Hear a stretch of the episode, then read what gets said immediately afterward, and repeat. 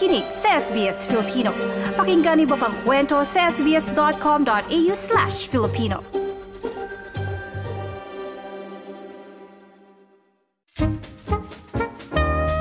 May Peraan. May Peraan. Welcome to My Peraan. Tampok ang mga kababayan nating magbibigay ng praktikal na paraan para kumita ng pera. Pwedeng side hustle o racket, investment, negosyo at iba pa. Makakausap natin ngayon ang negosyanteng si Luella Docot, may-ari ng Naturally Ready Handcrafted Artisan Skincare. Kamusta, Miss Luella? Hello there. Kumusta? O ngayon po ha, pag-usapan muna natin ang inyong negosyo. Naturally Ready ang name ng inyong kumpanya na sikat sa paggawa ng iba't ibang uh, produkto or skincare line gamit ang natural na produkto. So simula 2014, inumpisahan mo yung paggawa ng lip balms. Nung inumpisahan mo ba yung negosyo, mga magkano ang kapital mo at paano mo pinakilala ito sa iba? So, nag-start kasi ang negosyo ko nung una, para lang siyang hobby, parang side hustle. So, doon sa aking primary employment kasi, nagbabasa ako ng mga clinical papers. So, I came across doon sa mga benefits ng natural ingredients. At that time, yung nanay ko, meron siyang health condition. So naisip ko, paano ko kaya magagamit itong mga scientific facts na natututunan ko sa work and how can I make products out of these ingredients para matulungan ko yung nanay ko. So nung una, yung mga expenses talaga, tinitini lang. So bibili lang ako ng konting materials dito, konting packaging da- dyan, and then I would try it out from my house. So, doon talaga nagsimula. Nung nag-start ako na mag-sample ng mga products ko, ano, syempre ang nanay ko, tuwang-tuwa siya. And then I started handing them out to my friends, my office mates. At nakita ko na nagwi-work talaga yung products. Then I started making more. So yung unang investment, halimbawa, meron akong market stall, ganyan. Or halimbawa, bibili ako ng ng mga packaging, halimbawa, dalawang dosena. So, nung una talaga, yung cost ko, super liit lang siya. I wouldn't say it was like thousands of dollars. Mm-hmm. Nung una talaga, kahit, kahit 200, 500 dollars.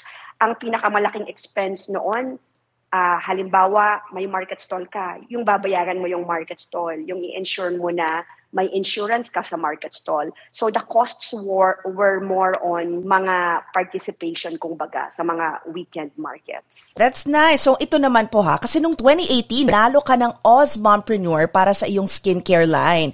So nakatulong ba ito sa pag-expand ng iyong skincare product line? And if so, ano yung mga nadagdag na produkto? One of the good things about joining those events, may hindi lang siya proof of concept. Parang nakaka-build din siya ng confidence mo.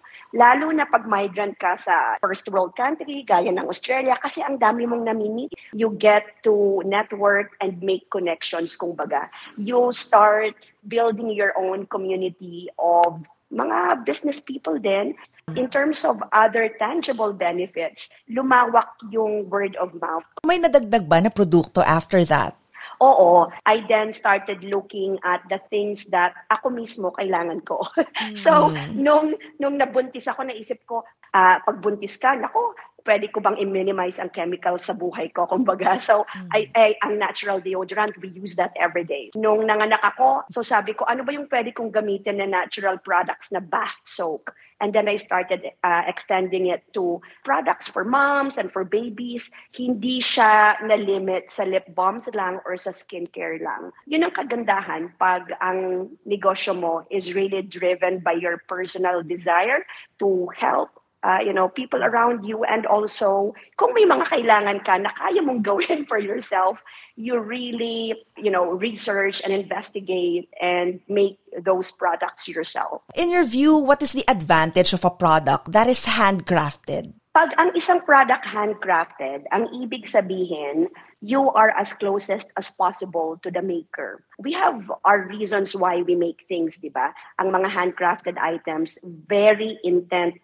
driven. They make from the heart. So really think about the ingredients I use in my products. When I am making my products, I really put a lot of love and care and thought lalo na pag nagde-develop ako ng product. At syempre, from a customer perspective, ang ating personal service, ang mga Pilipino magaling na magaling sa customer service, we ensure we are uh, delivering the best possible customer service. Then, whether it's market or whether you order from my online store, I make sure na masaya ang customer ko when they receive my products and when they use my products. Mm-hmm. And how about let's say for the cost? Dahil nga, 'di ba? You're so close to the to the product, 'di ba?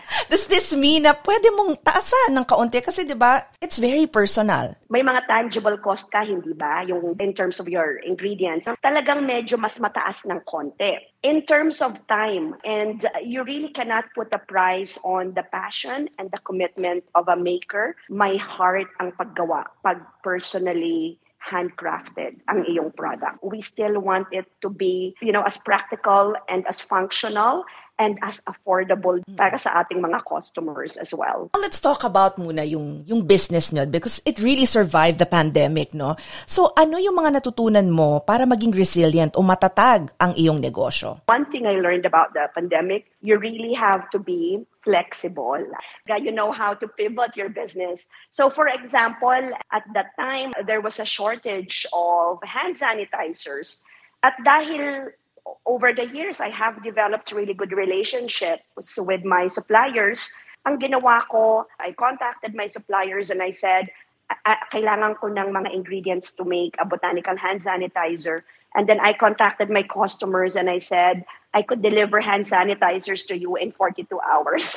so, mabilis ang, ang quick turnaround, di ba? So, yun ang una kong pivot. And then, nung second year ng pandemic, so I started a subscription service during the pandemic. Yung mga customers ko, madami sa kanila, women, madami sa kanila, mga nanay, they, they needed to have, uh, you know, that element of ritualistic self-care when they are using their skincare. So, doon nag-start ang aking self-care subscription box every month, my customers would receive a skincare product from me. Alam nila every month the product, the box would arrive. So, nag-pivot na naman ako, di ba?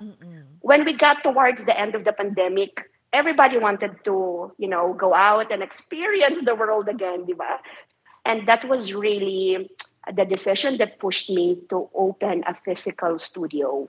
So ngayon, may physical studio na tayo. Ito din ay isang retail shop. I took that leap from being home-based to having a physical store in Sydney. Yan, ang galing. Let's talk about yung mga tips, no? Para palaguin ang simpleng home-based business. For example, like, you know, selling it on social media. I-share mo naman sa amin ang diskarte mo. One of the things that we really have to let go tayong mga Pilipino, self-doubt, na baka isipin mo, naku, hindi ko kaya, hindi ko alam kung paano gawin to. The good news is, napaka-active na ng social media ngayon So halimbawa, when I opened my studio, I joined all the local communities sa Facebook. At ang mga Facebook groups usually, may isang business day yan. That means lahat ng mga small businesses within the area, pwede kang mag-post. So I started doing it. I would say, I opened a new shop. Please come by and visit me in my studio. Libre yan. Walang bayad. Masasabi ko sa mga nagsisimula pa lang, kung ano man po ang age ninyo, kung gaya, gaya ko na medyo hindi na tayo kabataan, huwag po kayong matakot. Social media really works. And there are many services in Australia that can help you overcome those fears. So halimbawa, ano, where I am now, ang aming ang aming local libraries, they do have programs helping people how to learn about social media.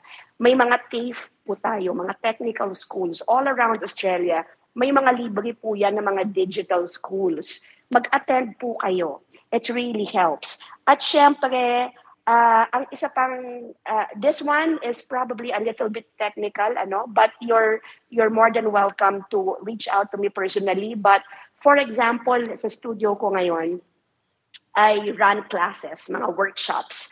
So I really had to find a way to get the word out, ano. Uh, and luckily for me, I came across an online platform ang pangalan niya Class Bento. Mm. So itong Class Bento, you would just go onto the website, ililist mo yung class mo, free of charge yan ha, and they would only put a commission kapag may nag-book sa class mo. So wala ka ngayong ilalabas na kapital in advance.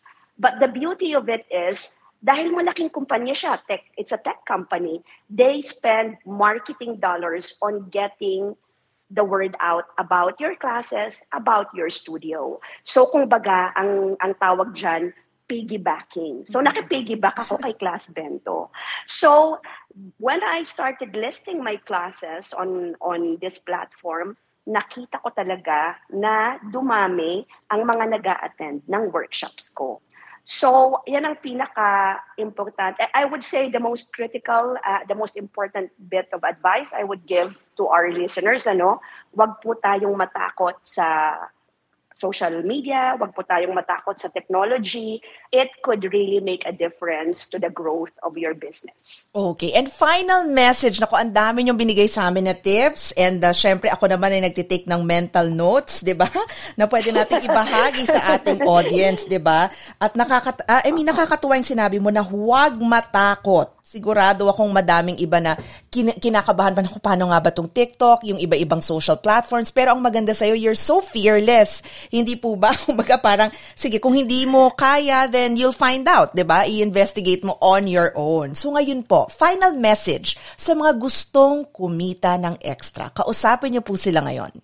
Ang masasabi ko sa inyo, the fact that you are already in Australia, meron na kayong fire in your stomach, meron na kayong desire, live a better life, hindi po ba? Napakaswerte po natin na nandito tayo sa Australia, napakadaming resources na available sa atin to help us uh, be more confident and more resilient. Huwag po kayong mag-give up kayang-kaya nyo po yan. Uh, if you want to start your own business, take that first step and I'm sure it will be an adventurous, really fun-filled journey for you. Ayan. So maraming salamat, maraming salamat for having me here today. Again, maraming maraming salamat kay Miss Luella Docot sa uulitin po at huwag niyong kakalimutan, mapapakinggan itong podcast na to sa www.sbs.com.au slash Filipino. Tandaan, huwag ma-stress sa pera. Matuto mula sa iba. Dito sa May Peraan. May Peraan. May Peraan.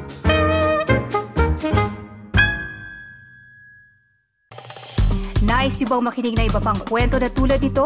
Makinig sa Apple Podcast, Google Podcast, Spotify o sa iba pang podcast apps.